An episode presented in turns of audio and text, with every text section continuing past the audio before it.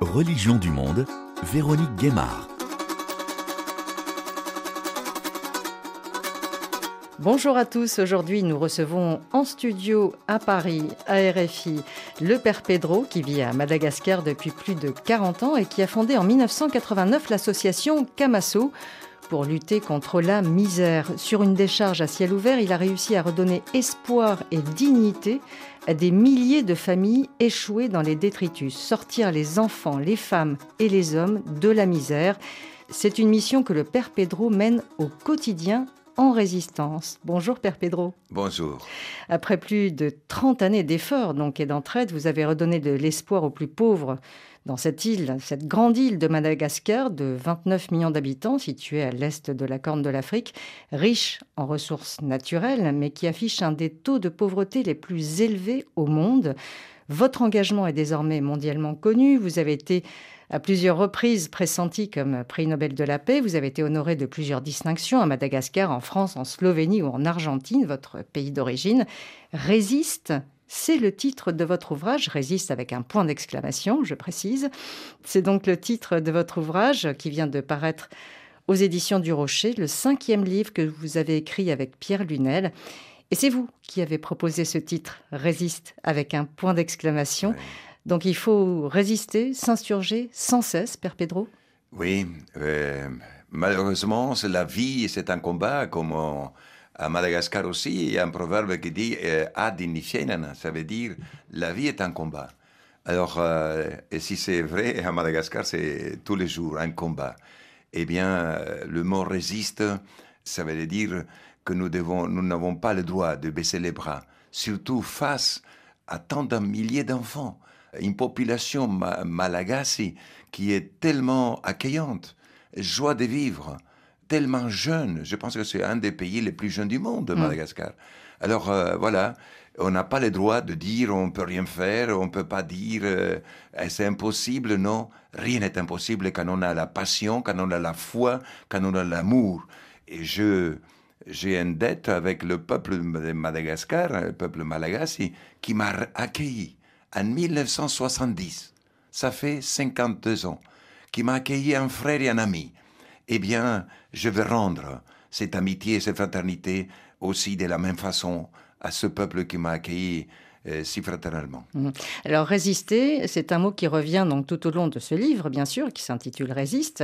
Mais résister, c'est aussi euh, votre forme d'action, c'est la résistance. C'est la forme d'action aussi qu'avaient vos parents, vos grands-parents. Vous dites, euh, mon grand-père slovène résistait aux nazis, mon père slovène a résisté à Tito. Votre père, donc, ouais, ouais, euh, à la ouais. fin de la Seconde Guerre mondiale, a échappé de justesse à une tuerie. Il s'en est sorti par miracle. Il a fui la Yougoslavie. Il a rencontré donc votre mère dans un camp de réfugiés en Italie. Ils se sont mariés. Ils ont embarqué pour l'Argentine en mille neuf cent quarante-sept. Et en Argentine, encore une fois, une vie de résistance. Votre père, qui était donc maçon, ça a été une vie dure aussi en Argentine. Oui, exactement. Et mes parents, mon grand-père, le, le papa de ma maman, que j'ai connu, et lui, il était soldat dans l'Empire austro-hongrois de roi Joseph. Et mon père était ensuite euh, soldat en Serbie, dans la Yougoslavie, sous le roi Alexandre. Et moi, je suis né en Argentine et je, je devais faire la, euh, le service militaire dans la marine argentine. Voilà, mon grand-père, mon père et moi-même, dans trois pays différents. Eh bien, tous les, ils étaient des résistants. Mon grand-père était résistant aussi, non seulement de, contre les nazis, mais aussi contre le communisme. Parce que le communisme ne vous laissait pas la liberté de choisir. Et mon grand-père, c'était un grand résistant dans ce domaine-là. Mon père aussi est un résistant. Il a laissé son pays qu'il aimait, ses terres, le, la forêt, leur maison. Il a tout laissé, même sa renommée, pour euh, partir ailleurs. Parce qu'il s'est sauvé, il devait être tué, mon, mon père. Et par miracle, il s'est sauvé. Il a trouvé ma maman à, en Italie, dans un camp de la Croix-Rouge internationale. Là, ils se sont connus, ils se sont mariés. Ils ont demandé de partir en Argentine, qui les a accueillis les bras ouverts. L'Argentine, vraiment, à l'époque, il recevait tout le monde. Oui, donc tout le monde. La... C'est un pays d'un accueil extraordinaire. Voilà. Et je suis argentin. Aujourd'hui, je suis argentin parce que je suis né en Argentine. Mais je les remercierai toujours, l'Argentine qui a accueilli mes parents, mais tant d'autres pays, tant d'autres personnes du monde entier, les bras ouverts.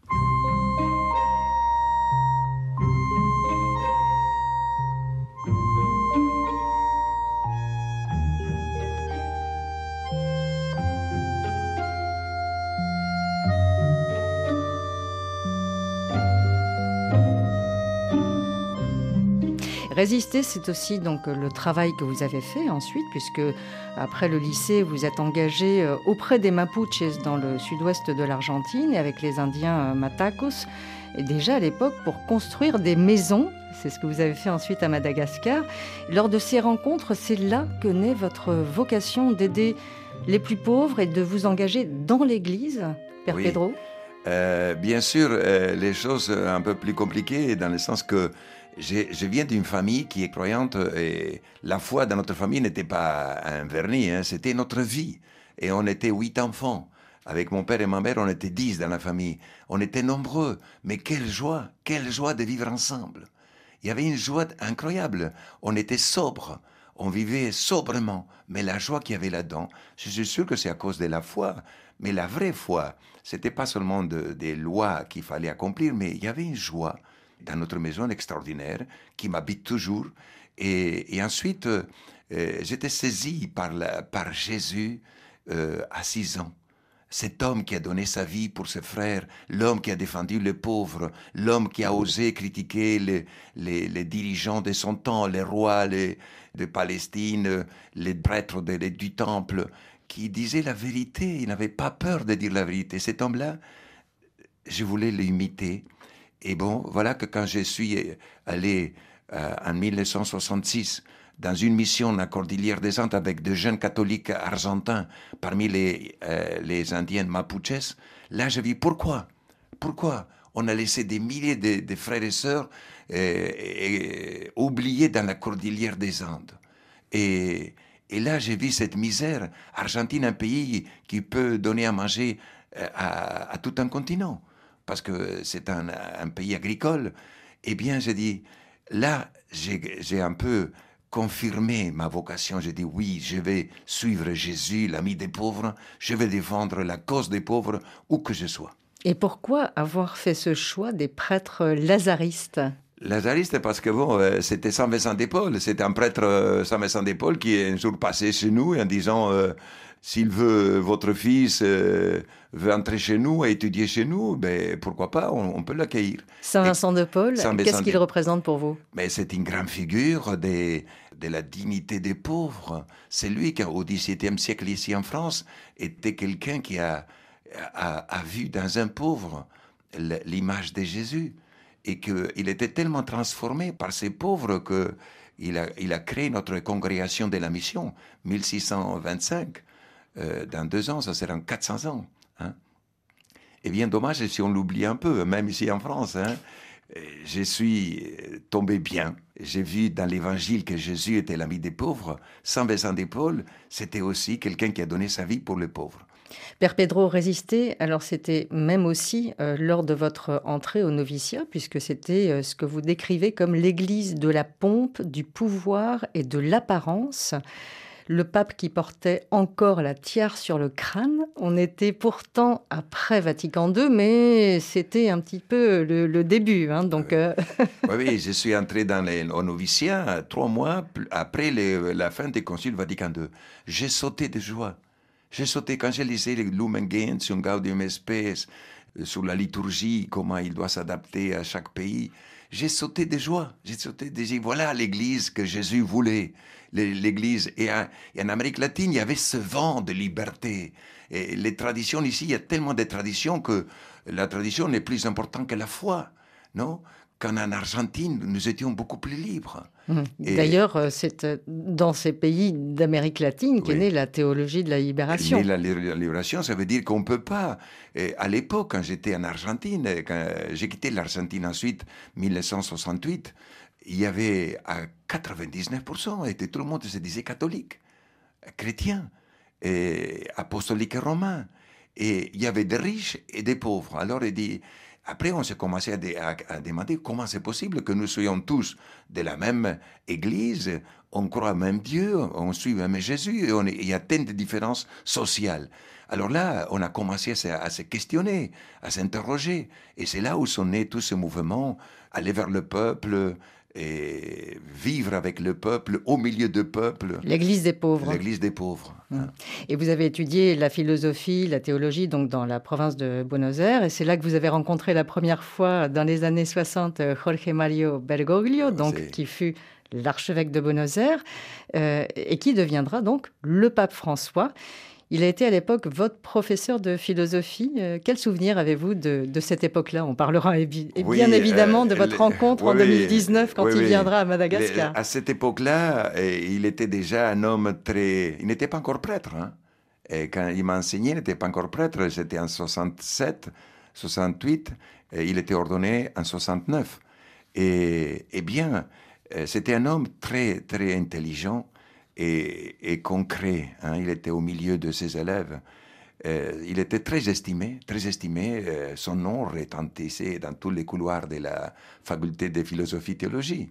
Et ensuite, j'ai quitté l'Argentine en euh, soixante-huit et je ne l'ai plus vu. Et je ne me souvenais plus de son visage, parce que c'était cinquante ans plus tard que je le trouve.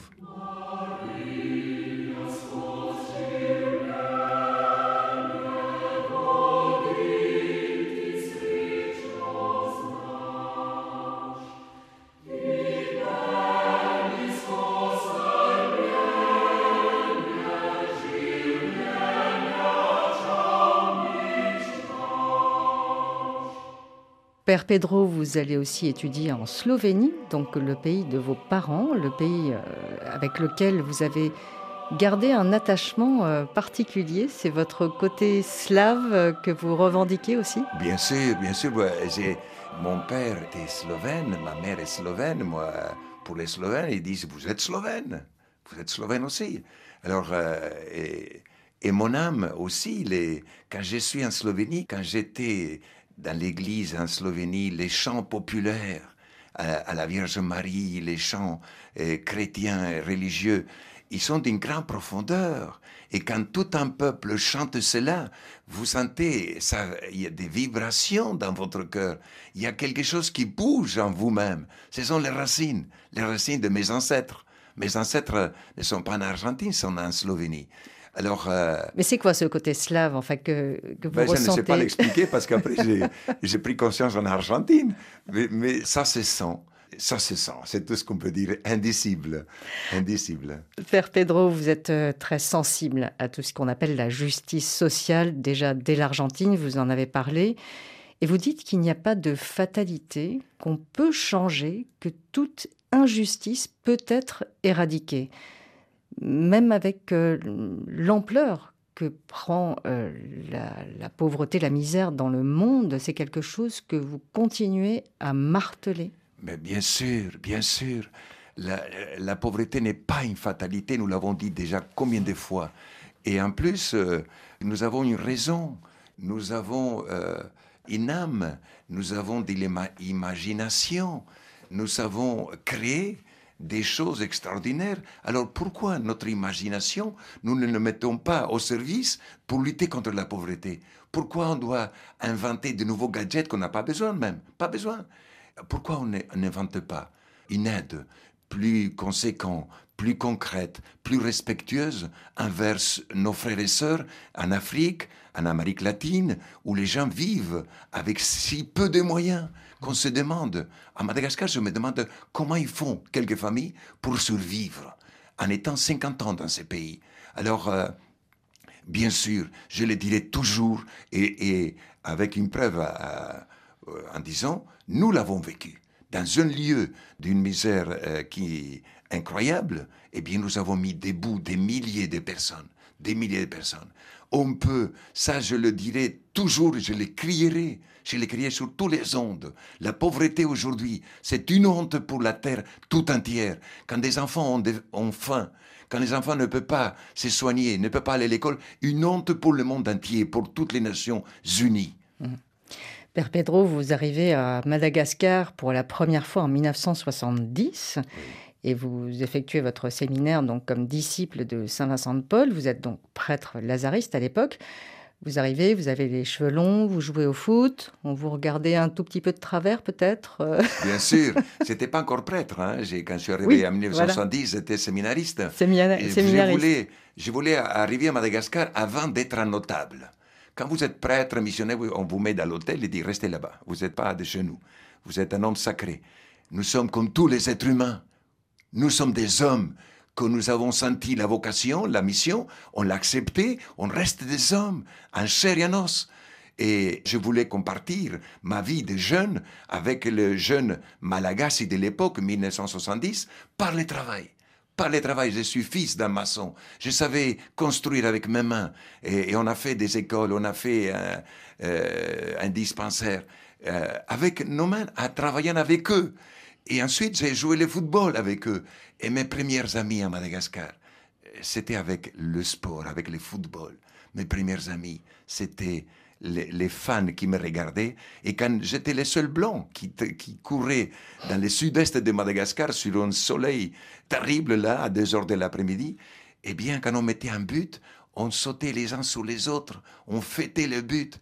Eh bien, c'était une autre façon de dire, voilà un blanc et un Malagasy qui fait ensemble des hommes, des êtres humains.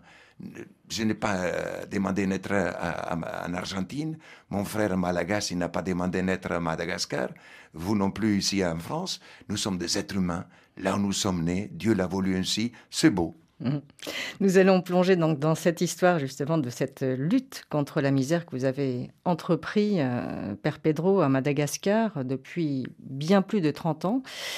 Et tout d'abord, je vous propose d'écouter l'extrait qui a été diffusé dans l'émission La Marche du Monde en deux mille dix-neuf. Notre correspondante Sarah Teto avait recueilli plusieurs témoignages, dont celui de Madame Lalao, qui vous a connue en mille neuf cent soixante-douze et qui est devenue un pilier de votre association.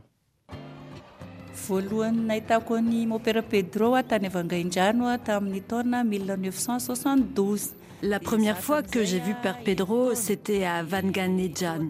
C'était en mille neuf cent soixante-douze, j'avais six ans. Il était assis sur le parvis de l'église.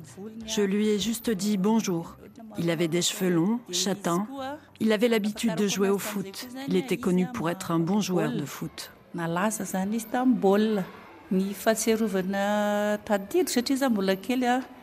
mes souvenirs, mais j'étais petite, hein, Frère Pedro aimait côtoyer les jeunes. Il n'hésitait pas à aller vers les gens. Il était avenant, avec nos parents, avec les jeunes, avec les tout-petits-enfants. Il accompagnait aussi le curé de la paroisse en brousse pour aller rendre visite aux plus pauvres. On vient d'entendre Madame Lalao. Vous vous souvenez donc de oui, cette arrivée à Madagascar. Extraordinaire, cette dame-là est aujourd'hui là, un des piliers d'Akamasoa. Après cinquante ans, un pilier... Elle est directrice d'une école primaire de trois mille cinq cents élèves. Hein. Avec quel dévouement toujours, quel dévouement, quel courage, quel amour pour ça, pour ses compatriotes.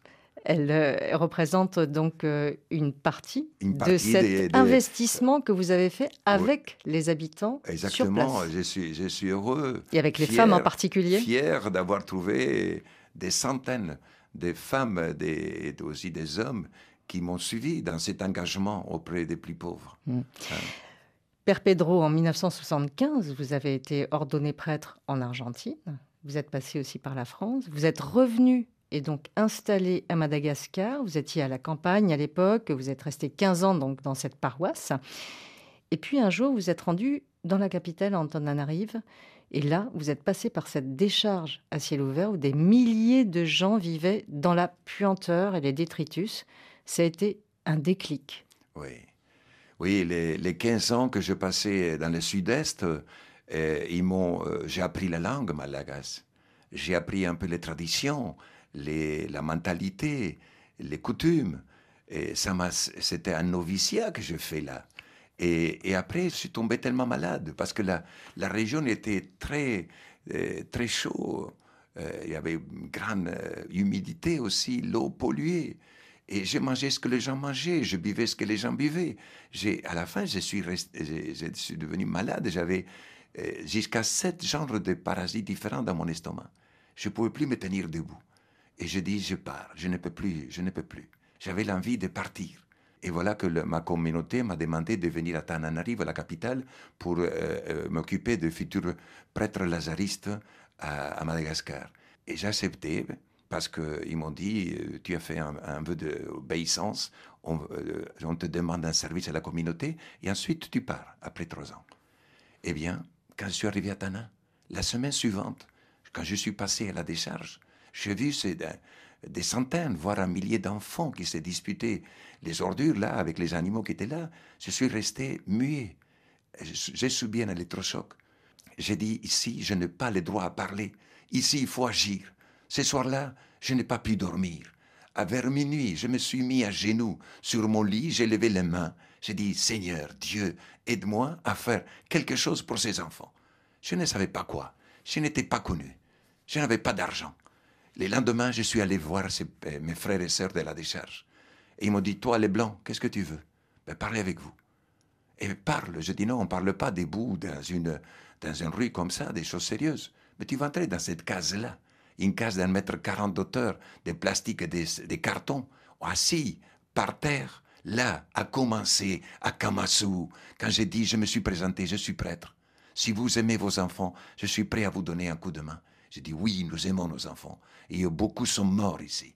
Eh bien, voilà où on a commencé, dans une maison, assis par terre, pas dans un grand hôtel, pas dans une grande salle bien chauffée, par terre, assis avec mes frères. Là est né le mouvement Akamasoa, qui veut dire les bons amis. Les bons amis, euh, les amis fidèles, fidèles aussi, qui vous sont restés fidèles.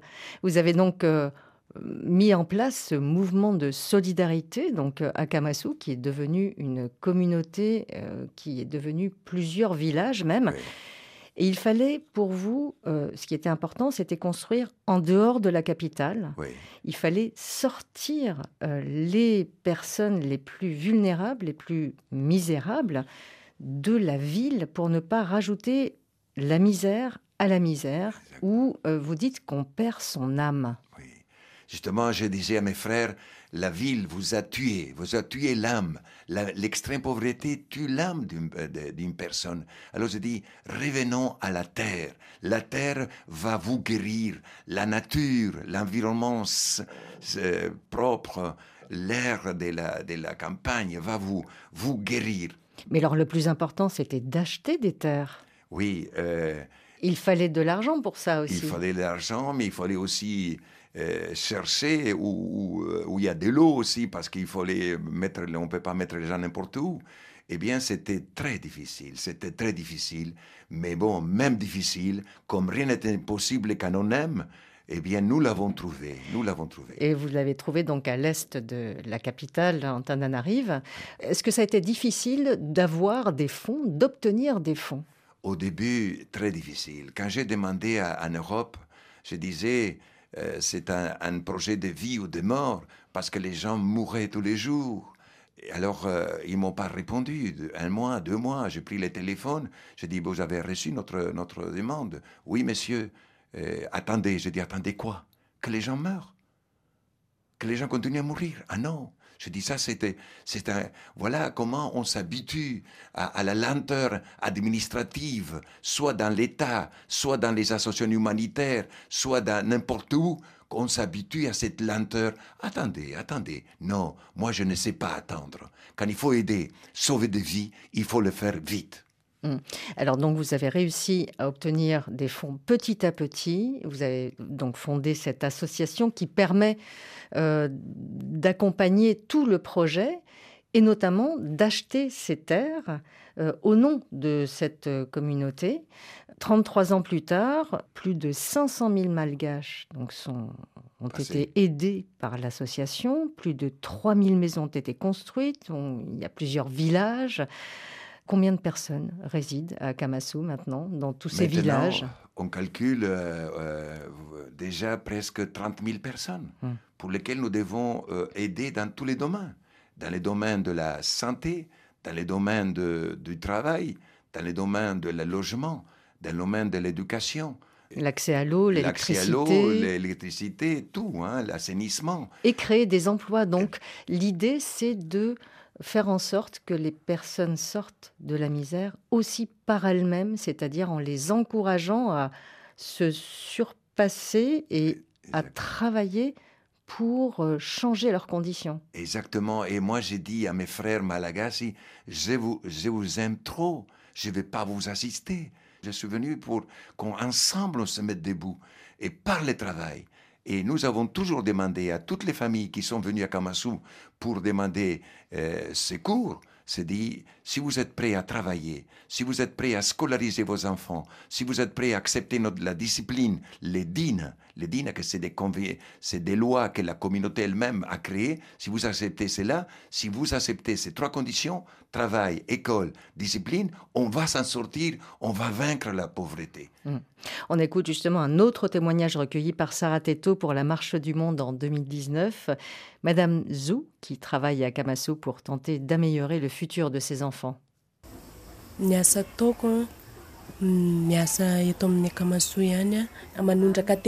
Je travaille ici à Akamasoa. Je suis en charge d'arroser le terrain de foot. Quand j'ai fini, je monte à la décharge, de nuit comme de jour. Je recherche des boîtes, des eaux, des bouteilles en plastique, des bouts de charbon, et ensuite je vais les revendre. Les eaux et les bouteilles en plastique, ça intéresse les fabricants de médicaments traditionnels et les vendeurs de rue, et ça me rapporte un peu d'argent. J'y vais toute seule. Je ne veux pas que mes enfants m'accompagnent. Je ne veux pas qu'ils fassent le même métier que moi. Je ne veux pas que mes enfants fassent le même métier que moi, dit Madame Zou. Oui, Père Pedro. Cette c'est... madame, elle est extraordinaire, extraordinaire.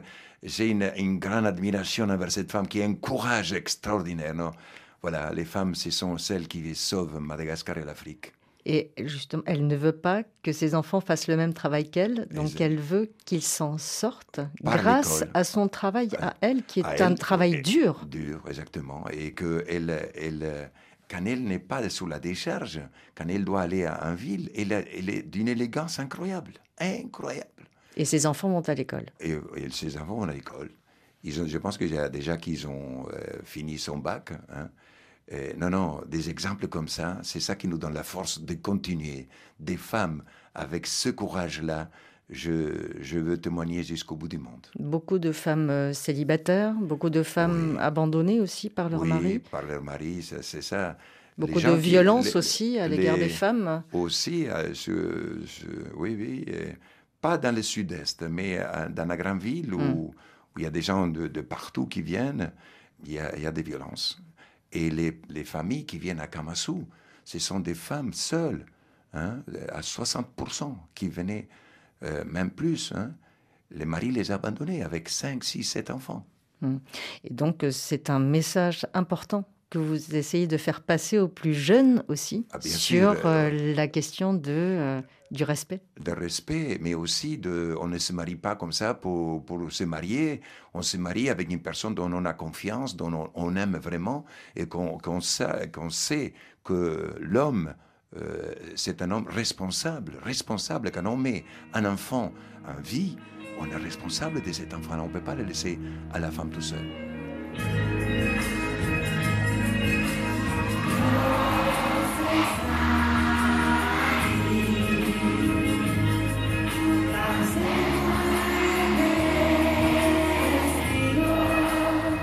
Père Pedro, vous avez reçu des visites marquantes, bien sûr celle du pape François en septembre deux mille dix-neuf, en particulier une visite réalisée trente ans après celle du pape Jean-Paul deux à Madagascar.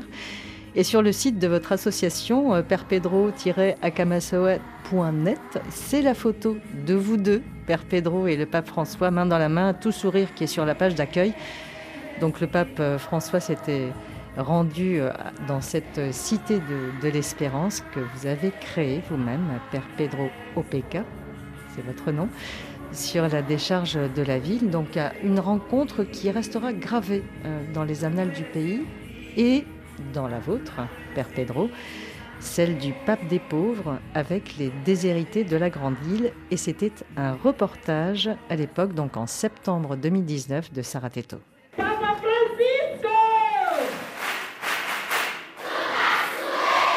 Ils étaient dix mille. dix mille enfants et adolescents débordant de joie à acclamer le pape hier lors de son arrivée dans leur village d'Akamasoa.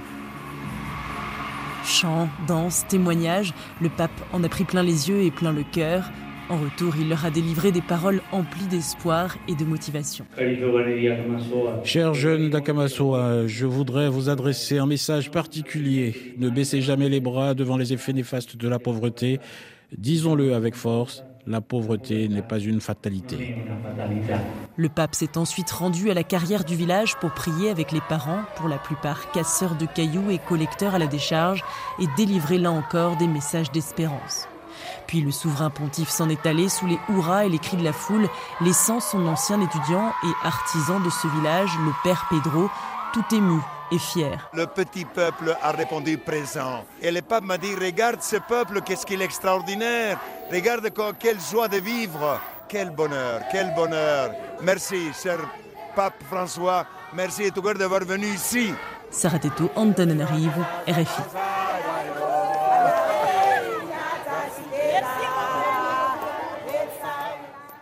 C'était une visite très importante pour vous, Père Pedro. Un souvenir inoubliable pour tout le peuple de Madagascar d'abord, parce qu'il y avait le matin une messe d'un million de personnes dans la ville, et ensuite l'après-midi, il est venu à Akamasoa, où il était en relation directe avec les enfants, les jeunes.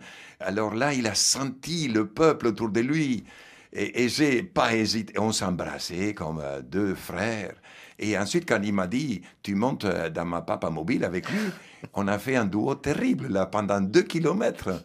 Les gens qui étaient au bord de la route, quand ils m'ont vu à côté du pape, je l'ai pris la main, je l'ai soulevé comme ça. J'ai manqué du protocole, heureusement que le, le service de protocole était loin. Alors non, on a, on a vécu tous les deux l'évangile de Jésus. On a vécu un moment de joie réciproque incroyable. Et, et il a senti tout de suite. Parce qu'il y a vraiment des antennes très de, de, pour comprendre où il y a un spectacle, où il y a de l'apparence, où il y a vérité et authenticité. On là, le surnomme le pape des pauvres. Euh, oui, exactement. Et là, il a senti une authenticité. Ah non, non, c'était inoubliable. Alors, il dit quelque chose d'important pour vous et pour les Malgaches. Ne baissez pas les bras. Oui. La pauvreté n'est pas une fatalité. Ben voilà, ça, c'est, c'est, c'est le plus important. Ce que nous le disions et ce que nous le vivions déjà depuis trente ans, les papes sont venus confirmer cela. Ils sont venus nous affirmer dans ce chemin-là. On ne pourra jamais le dire merci. Et vous avez reçu d'autres visites à Madagascar, Père Pedro, aussi, comme celle de l'abbé Pierre, qui oui. s'y était rendu, alors qu'il était très âgé déjà. quatre-vingt-dix ans. quatre-vingt-dix ans, il est venu à Madagascar, il est venu à Akamasoa, et nos enfants l'ont pris par les bras, il dansait avec eux. Il, il s'est senti encore très jeune, le, le, le, le, l'abbé Pierre, là. L'abbé Pierre qui a tellement fait et pour, revendiqué le droit des plus pauvres, pour la cause des pauvres, notamment France, pour, le logement, euh, pour le logement en France. Et, et, dans, le, et dans le monde entier, parce mmh. que des Maüs, il y en a partout, dans des dizaines et des dizaines de pays dans le monde. Et vous avez été marqué, Père Pedro, aussi par plusieurs personnalités, donc le, le pape François, l'abbé Pierre, mais aussi Gandhi, Martin Gandhi, Luther King, oui, oui, Mère le, Teresa, Mandela. Mère Teresa, en quoi vous ont-ils inspiré ? Mais c'est le don qu'ils ont donné de leur vie pour ses frères et sœurs. Ils ont donné le don de leur vie. Gandhi, avec la non-violence. Moi aussi, j'étais, j'étais, j'étais tenté par la violence. Parce que de face à des grandes injustices, la première réaction humaine, c'est lutter avec les armes. Et, et ensuite, j'ai compris que non, avec la violence, on n'arrange pas toutes les choses. Mais alors voilà, j'ai opté pour la non-violence. Comme Jésus, hein, comme Gandhi, et comme Mandela aussi, Martin Luther King, qui, qui, les Noirs en Afrique, dans les pays les plus riches du monde, où ils étaient diminués, où ils étaient exclus de la société. Et lui, avec la liberté qu'il avait, il a défendu ses frères, euh, chaque fois qu'ils étaient malmenés, chaque fois qu'ils étaient opprimés. Et en Argentine, il y a eu des années aussi de dictature, des années avec... Euh, des drames terribles, oui. des disparitions des... Euh, d'opposants. Est-ce qu'il y a un personnage en Argentine qui vous a inspiré ? Oui, euh, en Amérique latine, j'ai, j'ai quitté l'Argentine avant la, que la, la junte... Avant euh, dix-neuf cent soixante-seize, ouais, oui. Euh, j'ai, j'ai quitté avant. Alors, euh, mais à l'époque, il y avait El Camara, qui était l'évêque de, euh, brésilien. Il y avait aussi deux évêques dont un a donné sa vie. Et sa mort était, était un peu un accident, mais peut-être provoqué, et qui défendait les pauvres. Il y avait toujours eu des personnes qui ont eu un grand courage de défendre contre vent et marée les pauvres. Et hein. Dans les évangiles, il y a des personnages évoqués dans la Bible qui vous inspirent particulièrement ? Bien sûr, les, déjà euh, Amos, Osée, Jérémie, ce sont des prophètes qui ont défendu les pauvres. Et Jean-Baptiste, qui a vécu si sobrement et qui s'effaçait tellement devant la venue de Jésus. Eh bien Jésus, qui est l'homme, que je dis l'homme le plus grand révolutionnaire, parce qu'il a fait ce qu'il a dit. Et il a toujours dénoncé l'hypocrisie, le mensonge, le mensonge. Il a dit, seule la vérité vous fera libre, seule la vérité. Et vous savez bien, nous savons tous bien, combien aujourd'hui, dans tous les États du monde entier, combien il y a de mensonges, combien il y a des hypocrisies, des apparences. On fait de la communication, pas du vrai, du vrai travail social pour les plus pauvres. Un président, il est garant de, de ses frères les plus pauvres, pas garant des plus riches. Les plus riches, ils savent vivre tout seuls. Mais il faut être les garants de la justice pour tous les citoyens. Eh bien, voilà, c'est Jésus. C'est dans l'Évangile qu'on trouve cette force-là. Et, et dans l'exemple de cet homme que je veux imiter, mmh. que j'essaie d'imiter, et il est toujours devant moi, je le poursuis tout le temps. Je pense que je le poursuivrai toute ma vie. Père Pedro, quel doit être le rôle de l'Église dans tout ça ? Puisque peut-être qu'il y a aussi... Euh, une forme de, on va dire, de rigidité de euh, l'institution. Est-ce qu'elle est trop rigide ? Est-ce qu'elle doit justement s'ouvrir davantage ? Bien sûr, c'était la mission du Vatican deux. C'était le pape euh, Jean vingt-trois qui dit « Ouvrons les fenêtres, ouvrons les portes, les fenêtres qui entrent de l'air frais !» Parce que toutes les institutions tendent à s'ankyloser, tendent à se, à se arrêter dans le temps. Et, et à défendre une doctrine. Euh, nous ne défendons pas aucune doctrine. Je, je défends l'amour, je défends Jésus, l'ami de, de, de, des pauvres, l'ami de, de toute l'humanité. Alors les, l'Église, c'est une institution aussi, mais elle est inspirée par l'Esprit Saint. Elle est inspirée. Et cette Église ne mourra jamais parce que ce n'est pas les hommes qui la guident, c'est l'Esprit Saint. Et le pape François, c'est un envoyé de, de l'Esprit Saint, parce que personne ne croyait à l'époque qu'un pape du, de, du sud du monde et l'hémisphère sud vienne ici en Europe pour diriger l'Église. Alors il y a, nous sommes, nous devons reconnaître nos péchés, nous devons reconnaître nos faiblesses. Mais dans l'Église, il y a aussi des, des hommes et des femmes extraordinaires. Combien de missionnaires, combien de religieuses, combien de pasteurs, combien des actions... des volontaires humanistes qui travaillent pour les autres. Toutes ces personnes-là, ce sont des lumières qui brillent dans la nuit et qui maintiennent le peuple debout pour qu'il ne désespère pas. Je vais rendre honneur à tous ces missionnaires, à toutes ces religieuses, à tous ces pasteurs et tous ces O N G qui travaillent dans le monde entier. Mmh. Père Pedro, vous avez écrit une lettre adressée au président Vladimir Poutine sur la guerre en Ukraine pour lui demander d'arrêter la guerre. Vous l'avez écrite donc euh, juste après le, le début de l'invasion. En Deux fait. jours après. Deux jours après. C'est votre parti slave qui s'est exprimé là. Que lui avez-vous dit dans cette lettre ? Parce que vous vous adressez à lui en, en disant « Frère Vladimir ». Oui. Et vous le tutoyez. Oui, parce que d'abord, euh, on tutoie Dieu. Pourquoi on ne va pas tutoyer euh, mes frères les hommes ? Alors euh, oui, j'ai, j'étais tellement choqué. Comment c'est possible qu'aujourd'hui, en Europe, qui s'est dit la, la, le berceau de la civilisation, et j'ai dit « Comment faire une guerre ? Pour quelle raison ?» Pour quelle raison ? Et là, je disais, mon frère, arrête cela, parce que tes propres jeunes ne sauront pas pourquoi ils vont aller se battre. Ils vont mourir sans savoir pourquoi ils sont morts. Alors voilà qu'un peuple que personne n'a, n'a, ne connaissait pas, le peuple ukrainien, comment il s'est mis debout, quel courage ils ont trouvé pour dire « Eh bien non, nous voulons être libres, nous voulons être chez nous, nous voulons être un pays indépendant, souverain, et qui, regardez, quelle force !» pour s'opposer à, à la deuxième armée plus puissante du monde. Alors voilà, et j'ai continué à dire à mon frère, parce que quand j'étais prêtre, quand je suis ordonné prêtre, j'ai, j'ai dit à Jésus, à Dieu, que tout être humain, homme ou femme, c'est mon frère et ma sœur. Eh bien, même si lui, elle a dévié, c'est mon frère. C'est pour ça que j'ai dit, frère Vladimir, frère Vladimir, arrête cette guerre.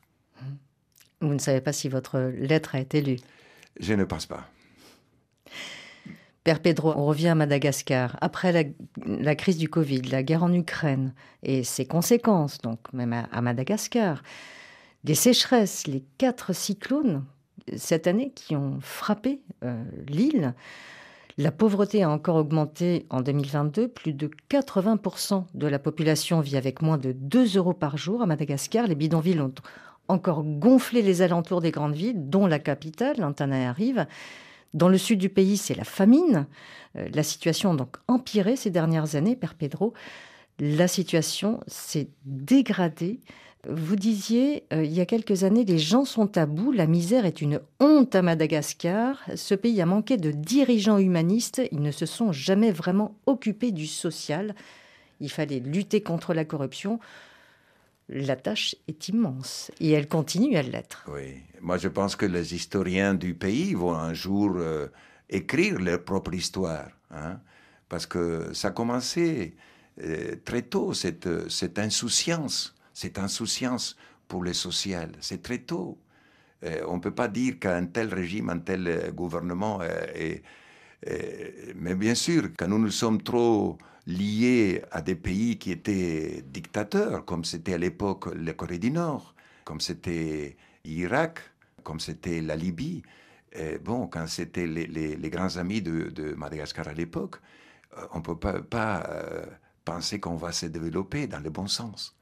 Alors, euh, c'est le peuple malgache qui doit parler. Euh, c'est les jeunes qui vont parler, parce que l'injustice, elle est là.